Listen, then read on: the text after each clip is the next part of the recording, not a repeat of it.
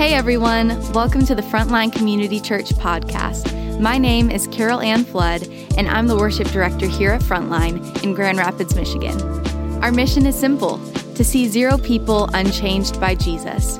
So, whether you've been following Jesus your whole life or your journey has just begun, we hope that this message will help you draw near to the person of Jesus, be challenged and encouraged by his word, and be moved to action. We hope these next few moments are a blessing to you and equip you to see who God really is and who you are in Him. Well, good morning, everybody. It's great to see you. Great to uh, be back with you again. Um, welcome. Can we just say thank you to our worship team? Carol Ann, thank you so much for uh, just leading us so incredibly well. I was kind of like lost in the moment. All of a sudden, I was sitting down after that, and I was like, "Oh, I got to get up there. I got, I got to do something." Uh, uh, yeah, we've already been in the presence of God this morning, and that's just an incredible thing uh, that we just get to dig in a little bit deeper. We're in week number three of this series called "Make Space." If you're just joining us online as well uh, for this, welcome. It's great to have you with us. We've been talking about the, the story of the tabernacle in the book of Exodus. And really, what, what this story is all about is how the people of God began to seek God again for themselves. Not just the leaders, although they did too, not just the older generation, not just those who already knew the Lord, but all of God's people began to seek God again. And so uh, today we're going to take the next step and look uh, again at this story and how it intersects with our lives. And so I don't know if you've noticed this. I have been noticing this a lot lately. Have you noticed that it's very, very hard to make uh, stories about consumerism inspiring? And yet, that's what our culture is trying to do all the time, right? I, have been watching football again uh, because it's the fall, you know, and everything's back on. And so uh, I've been noticing just the commercials that come on. It's like they try to make stories about consumerism really inspiring to us. Some of you have seen it's like the little boy who, who's he's into football. And so the dad notices that. And so what does the dad do? He buys a gigantic LG TV to watch the football games. Like, really? Is that, is that supposed to be inspiring somehow? Uh, it's like, it's very hard, but like to make stories inspiring, like, oh, you know, I was on Amazon the other day and there was this suggested item. And I, I just knew when I saw it, I had to have it. And so what I did is I clicked on it. And then two days later, the Amazon truck pulled up to my house and I got that dopamine hit when I saw the package there. And then I opened up the package and then I had it. And it's, it's mine now. It's not very inspiring, is it? And you know, I think about like stories that inspire me. Uh, I actually, in, in, my computer, I have an email folder that I've been keeping for about 15 years now. And this email folder is full of emails that, from you guys, from frontliners. And uh, specifically, it's about uh, emails that I've gotten after we've talked about the spiritual discipline of tithing. So if you don't know, the way we talk about tithing is it's, the, it's returning the first 10% of our income back to God. We find that all throughout Scripture. And so over the years, 15 years or more, I, have had this email folder where every time we've talked about it, I've got emails from you guys who have said things like this, like, oh man, I decided to take that step. I decided to start tithing. And when I did, and it's just story after story of how God uh, you know, provided. Sometimes these crazy stories, like supernaturally, he just provided. Some of those I've shared with you over the years. Other ones are just like spiritual breakthrough that happened, not even necessarily connected to finances or anything. Those are some good stories. Those stories inspire me. That's why I keep them. That's why I keep that folder. Um, other stories we think about. Four years ago, I got the chance to go with my son John to Ukro, Ethiopia. It's a community, a small town uh, that is south of Addis Ababa, the capital of Ethiopia. And if you don't know Frontline, we, um, we have a care point there. Then there are 136 kids and their families that are sponsored by you guys. You guys give on a monthly basis uh, to sponsor these children who are part, connected with this church there. And so my son and I got to go to Ethiopia with a group of frontliners. We got to see this care point, and we got to actually go to the home of Bethlehem and her family. Uh, this little girl that we, our family, we've been sponsoring for the last several years. And when I went there, it was so inspiring to watch not only the impact that, you know, you have this like monthly giving that's happening, but uh, also, just uh, the, the, the, money we were giving actually ended up becoming like a small business loan. So what they've her family's done with it is they've kind of taken it and they've begun to make injera. It's a it's a like a food staple there in Ethiopia, and they're experiencing ongoing just sustainability in life. And, and what was so inspiring to me about it is, you know, you go and you have this idea, well, I'm like the hero, and uh, you know, and they're like the sidekicks in my hero story. I remember just going and being there in their house, eh, you know, with their family and realizing, no, actually, it's the other way around. It's their hero story. I'm just getting to be a sidekick in their story. I do so little with so much. They do so much with so little. It's inspiring. It's inspiring when you get to see that. Also, over the years, we've had different families at different times who have actually tried to, who've given away a car here at Frontline. So it's people who have like a, a, car they don't need anymore. They could sell it for some money. And so, but instead, what they do is they actually give it to the church to say, hey, if you know anybody, that's happened multiple times over the years. Uh, the most recent one, uh, 2019, right before the pandemic, there was um, a family who's connected to the block. Uh, their kids are in our children's ministry, and um, they had this car, and they said to Pastor Amanda, our children's pastor, he said, Hey, uh, we got this car. Do you know anybody? And she was like, Not really. I don't know anybody who needs a car right now. Within a couple of weeks of that offer being made, there was this. Uh, mo- this mom um, here in our community, also connected to the block, she's killed in a tragic car accident, and she left behind a single dad now and these two young kids and and also they have no car because the car the only car that they had was actually in this uh, uh, crash that you know took their mother's life. And so amanda got to connect this family who had a car and needed to give it to this family who had just gone through this crisis and desperately needed a car as if to say god already was looking out for you. He's with you in the midst of this and he knows your need.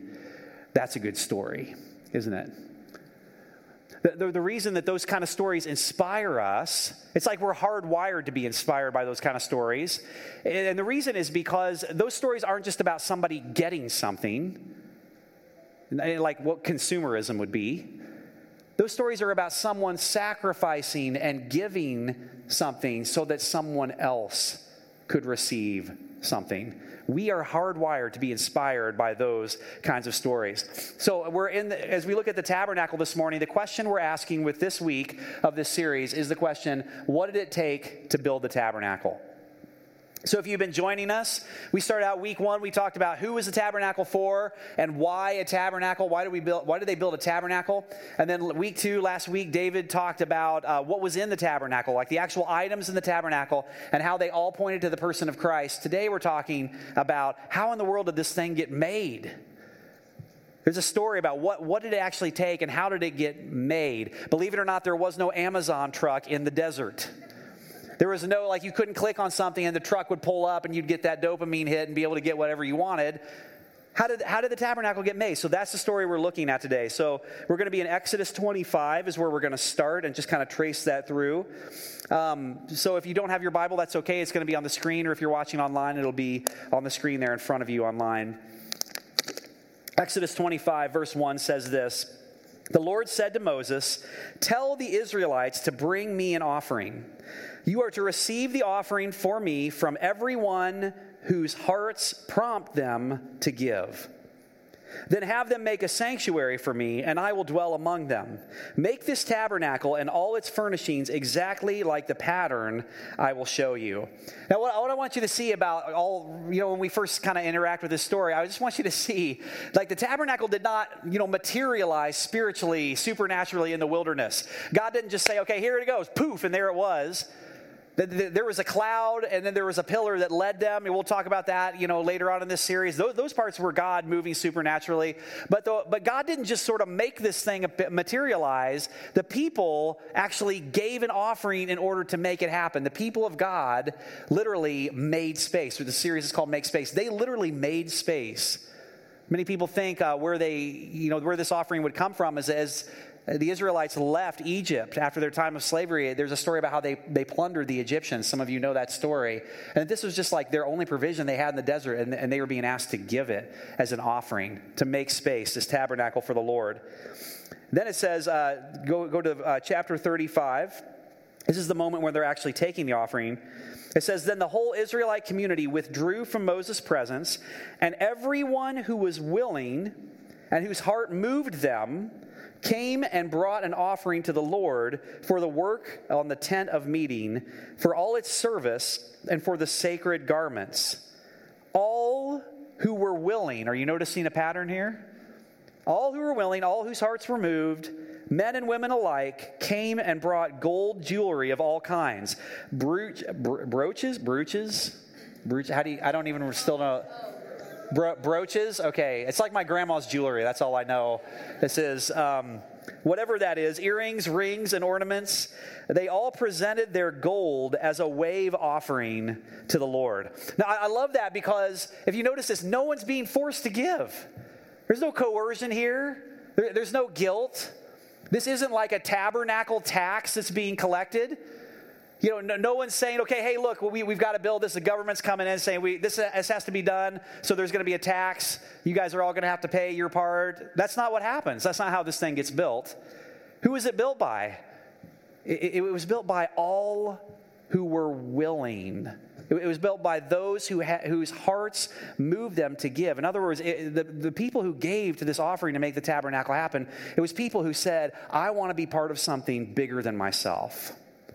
I want to be a part of something being built that will not just serve me and my generation and this consumeristic kind of thing, but I want to be part of something that's going to serve the generations well beyond my time. I want to be a part of something bigger than myself. That's who this offering was for. So, how many people do you think gave, right? I mean, a handful, half a dozen, I mean, literally, if that's if that's like your plan for how to build the tabernacle, hey, anybody whose hearts are willing to give, like nobody's really compelled to, just you know, nobody has to. There's no tax. Just if you want to, awesome. If, if you just want to be part of something bigger than yourself, I mean, what you think? maybe a dozen at the most. I mean, this is going to take a long time, right, to collect the amount of money they're going to need to build this tabernacle. Take a look at the next chapter. This is uh, chapter 36, starting in verse 3. So they received from Moses all the offerings the Israelites had brought to carry out the work of construction on the sanctuary. And the people continued to bring free will offerings morning after morning. They were not asked to do that. So all the skilled workers who were doing all the work on the sanctuary left what they were doing and said to Moses, The people are bringing more than enough for doing the work the Lord commanded to be done. Then Moses gave an order, and they sent this word throughout the camp No man or woman is to make anything else as an offering for the sanctuary. And so the people were restrained from bringing more because what they already had was more than enough to do all the work. Did you catch that? The, the people literally had to be told, Moses had to get up and make, like, stop giving. Stop it. Quick. The, the pile of money is just too big. We don't even know what to do with this. It's way more than we need. Stop, please stop giving. It wasn't just like a handful of people, it was all the people, and it was morning after morning. They just kept bringing more and more and more. They just wanted this so bad. They wanted it. And Moses is like, Stop, quit. You can't give anymore. You're not allowed to. That story is in the Bible. That's a pretty good story, isn't it? I haven't had to give that sermon ever. Stop. Just we need more stories like that in the church today, don't we? More stories about what we want to give to, more stories about what we're for and what we want to see happen. That, that we would be willing to just radically, be radically generous with what God's entrusted us with to see it happen. We need more of those kind of stories and less stories about what we're against, what we're angry about, what we're willing to protest. Because, why? Because those stories inspire people, they, they, they draw people in. When, when someone's willing to sacrifice what they have, in order to give so that someone else can have something. It's, it inspires us, and I would say maybe it inspires us uh, because it is the heart of the gospel, isn't it? The way Paul describes it in Corinthians that Jesus, though he was rich, became poor on our behalf so that through his poverty we might become rich. It's, it's the core story that binds us all together. And it's inspiring because that's who God called us to be. So, the question uh, we want to ask then this morning is what does this tell us about God? Right? Because believe it or not, this story isn't in the Bible just so you would read it and go like, wow, that's really inspiring. This story is in the Bible. The reason it's survived is because it's supposed to tell us something about who God is and who we are as his people. So why is it there? What, what does this tell us about God? Here's what I, I would say. I would say this tells us that God doesn't just want to build his church, he wants to use people to build his church and bless others. God doesn't just want to build his church, he does. He wants to build his church. And God is powerful enough, trust me, he could do it any way he wants. But the way God chooses to do it, the way he chooses to build his church is to use people to build his church and to bless other people. In other words, God's dream for you is not that you would become a consumer, his dream for you is that you would become a contributor in the kingdom of God. That you would be a contributor to seeing his kingdom come and his will be done here on earth just as it is in heaven. That's God's dream for you. That's his dream for me. That's what he wants for us.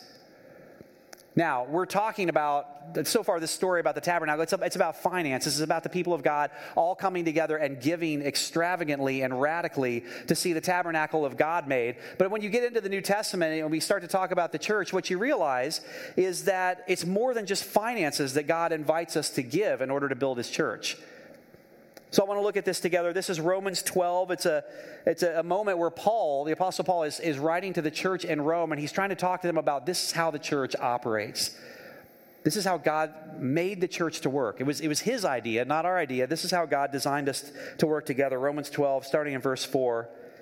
It says, For just as each of us has one body with many members, and these members do not all have the same function, so in Christ, we, though many, form one body, and each member belongs to all the others.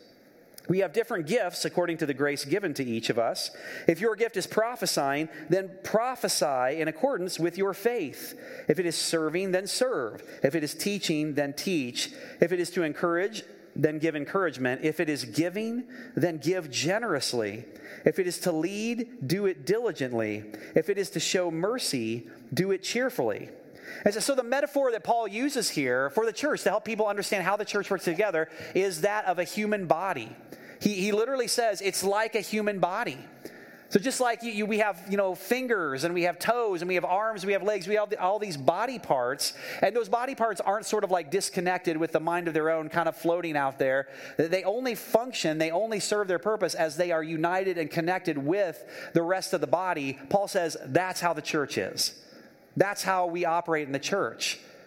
So, so the, the metaphor is that Jesus is the head of the church. He talks about that more in Ephesians 1, and he says, We are the body of Christ. We are, we are the hands and feet of Jesus. We are the way Christ manifests himself in this world today. This radical generosity of the gospel manifests itself through you and through me. And he says basically, God gives each one of us spiritual gifts. When, when you came to the Lord, when you gave Jesus lordship over your life, by the Holy Spirit, you were given a spiritual gift.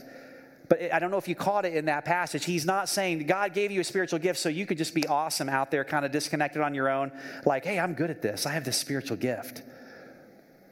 What, what he's saying is God doesn't just give spiritual gifts to people. What God actually does is God gives spiritual gifts to the church through people. Do you catch that? God didn't just give you a spiritual gift so you can be out like, I'm really good at kids ministry. I'm not involved, but I'm just I'm just really good at that. It's just something God's given me a gift to do. No, no. God gives spiritual gifts to the church, but he does that through people. Why? Because we are the body of Christ. You are the hands and feet of Jesus. You and I, we are the way that God manifests himself in this world today. That was his dream. That's how he designed it to be. Now, that sounds great, doesn't it? Awesome. We're all in agreement. That just sounds like a, a beautiful picture, a great metaphor for the church. Here's the problem. And here's what stops us so many times. Here's what gets in our way. Here's what keeps us as the church from really uh, going forward of what God's dream for the church would be. Here's what I would say. Oftentimes, we're fine with making space for God's grace and mercy in our lives. Right? And up to this point in the series, we've been talking about that. Like, man, that this whole story of the tabernacle really is about a group of people who begin to seek God and say, God, I want to make space in my life. The first week we talked about that, that line anyone inquiring of the Lord, God, I need you. I need you in my life. And we're great with that. We're fine with making space for God's mercy and His grace in our lives. We recognize we have a need for God. That's where it all begins for us when we come to this place where we recognize that we have a need for Christ to be our Savior. But we're not fine oftentimes with then making space to be a tool of His grace and mercy to others. In other words, we're fine with God, I'll make space in my life for you to bless me. Yes, please bless me, God, all day. I need that. That's good. But what we're not fine with oftentimes is, is making space and saying, God, will you use me and allow me to be a conduit of your blessing to other people in the way that you want to do that? So we say things like, well, you know, I, I just, I don't have time. I don't have time to serve, right? I don't have time to serve in a ministry team. I'd love to, I just don't have time. My kids are in sports, right? I mean, for those of you who have kids in sports like me, it's like, yeah, nobody has time. We don't have time. Or we say things like, man, I would love to give. I would love to step into this idea of tithing and, and you know, living into that. But I'm worried, like, what if I get to the end of the month and I just don't have enough left over at the end of the month to do that? And understand the tithe in, the, in, Scripture is called the first fruits. In other words, it's the first 10%. That's what we offer to God. You always have the first 10%. You might not have enough left over at the end for you, what we're talking about is making space in our lives to be used by God for His kingdom right? Maybe some of you got involved. Maybe you've been involved serving before. Maybe you've served, maybe you've been involved in, and uh, maybe you got burned. Maybe you've been hurt by the church. Maybe the, you know something happened, and so you took a step back. Maybe you were involved before COVID. There's a feels like there was a whole bunch of people that just kind of said after COVID, like I'm stepping back, I'm going to quiet quit, and you, you just quiet quit the church, and you never made it like an official announcement about it. If that's you, if you step back, if you if you walked away, just consider this today your official invitation to take a step forward. God doesn't just want to, to bless you, He wants to use you to be a blessing to the church. That's what He wants to do. I was talking with, a, actually, I was talking with someone this past week, and what they said to me, I, and I get it, I get totally what they were saying because I've said things like this too in my life. Uh, she, she, said, uh, "I just need, you know, I just need the church just to be a place where I can just come and receive right now." Like I'm just in this place in my life where I just I need I need to just be able to come to frontline and just receive. And here's the thing, like all day long, I hope that's I hope that's the case for all of us. I hope Frontline is the kind of place where you can come and you can receive and you can connect with, with God and that He begins to, to, you know, bless you in your life through everything that happens here. But here's the thing with this particular person, she's been here for over 10 years and she's never taken a step, gotten more involved. And at some point you go, at what point does God want to do something more in your life? And the way that that's going to happen is for you to stop saying, I'm sitting here ready to receive.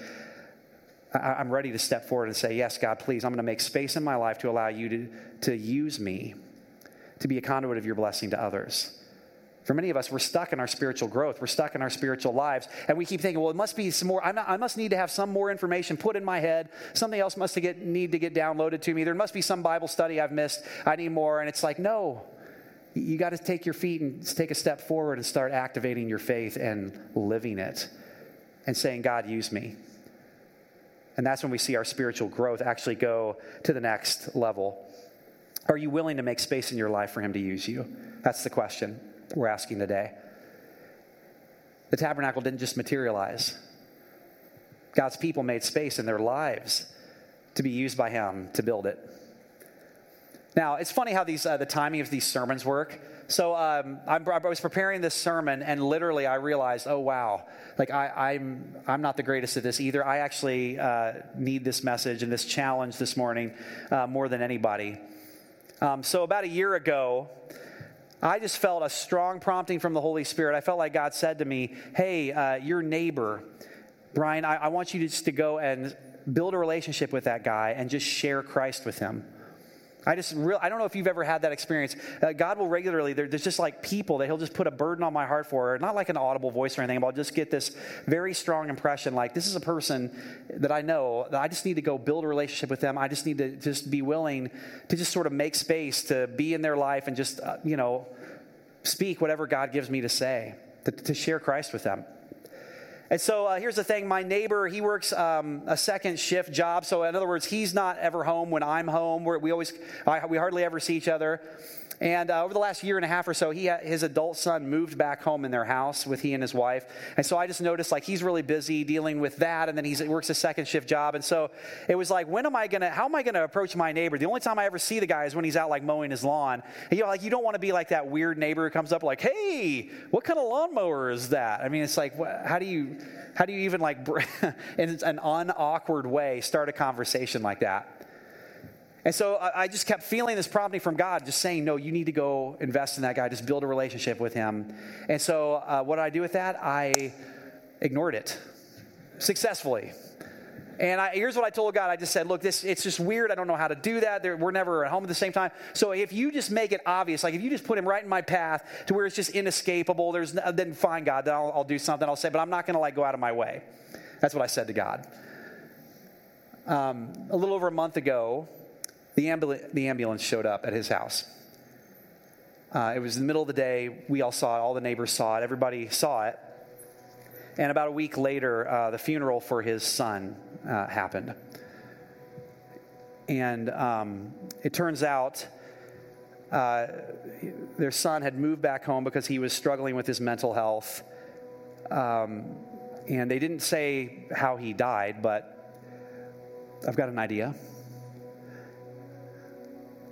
So I've been thinking about my neighbor over the last month or so. I've been thinking about, I have four sons. Uh, two of them are in college age. They all four still live at home. I think about what it would be like to come home every day to a house where he is no longer there, but all of his stuff still is. That would be unbearable.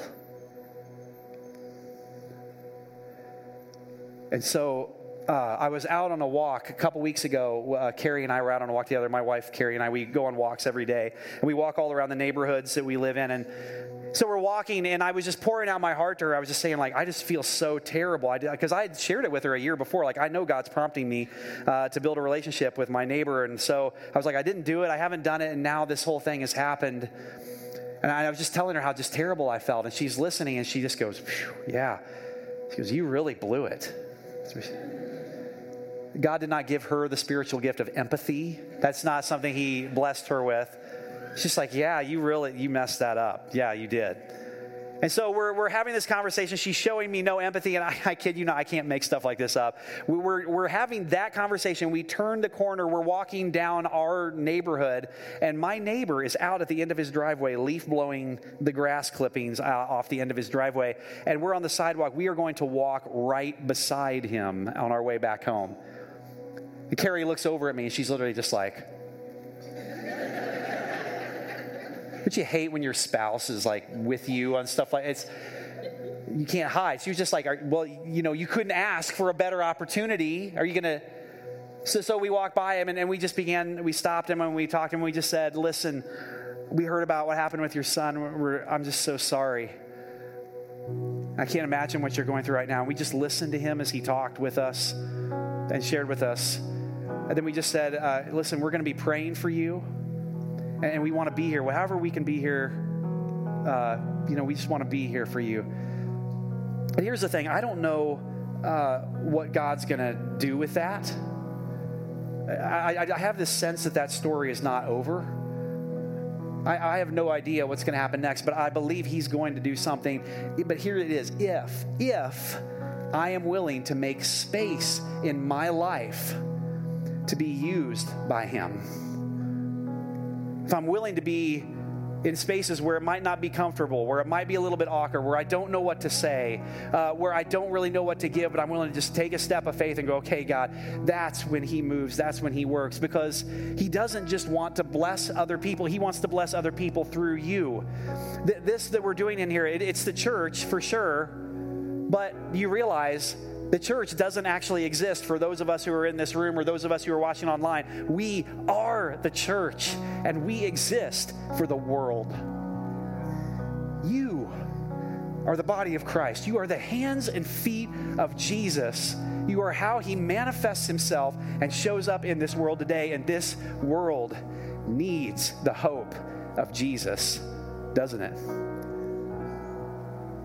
And, and so here's what I'm learning from this whole experience I'm learning that He will not adapt to my resources. My resources have to adapt to Him if He's going to use me. You could you say that about anything. You, you know, He won't adapt to my schedule.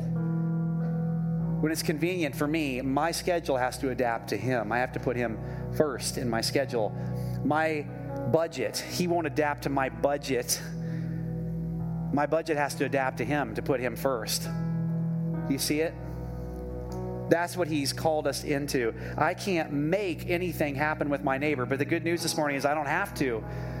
All I have to do is make space in my life to be available, and God will do the rest.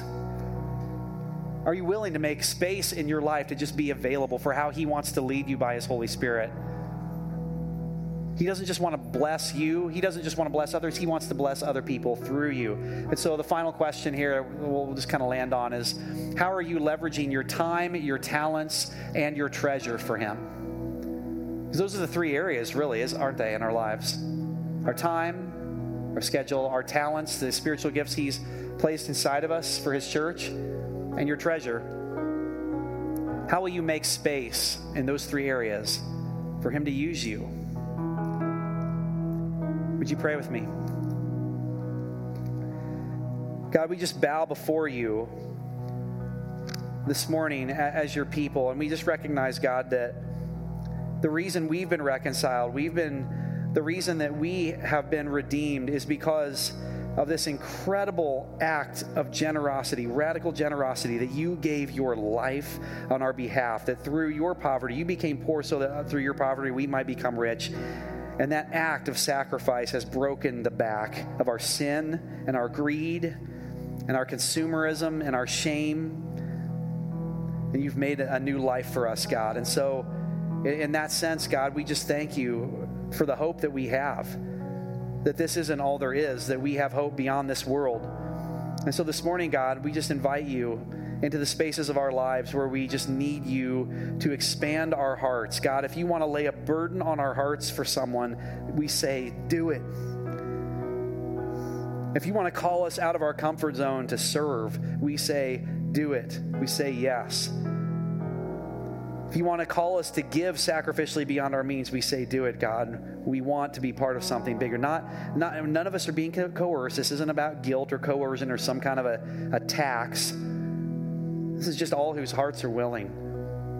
We just say yes this morning, God. We want to be part of, of your kingdom coming and your will being done on this earth, the same as it is in heaven. God, make us your body. We just ask to be your hands and your feet. And each one of us, God, would you show us how to do that? We ask in your precious name. And everyone said, Amen. We hope this message encouraged you in seeing who God is and who you are in Him. If you want to take a next step, visit frontlinegr.com forward slash connect. We look forward to connecting with you there, and we'll see you back here next week.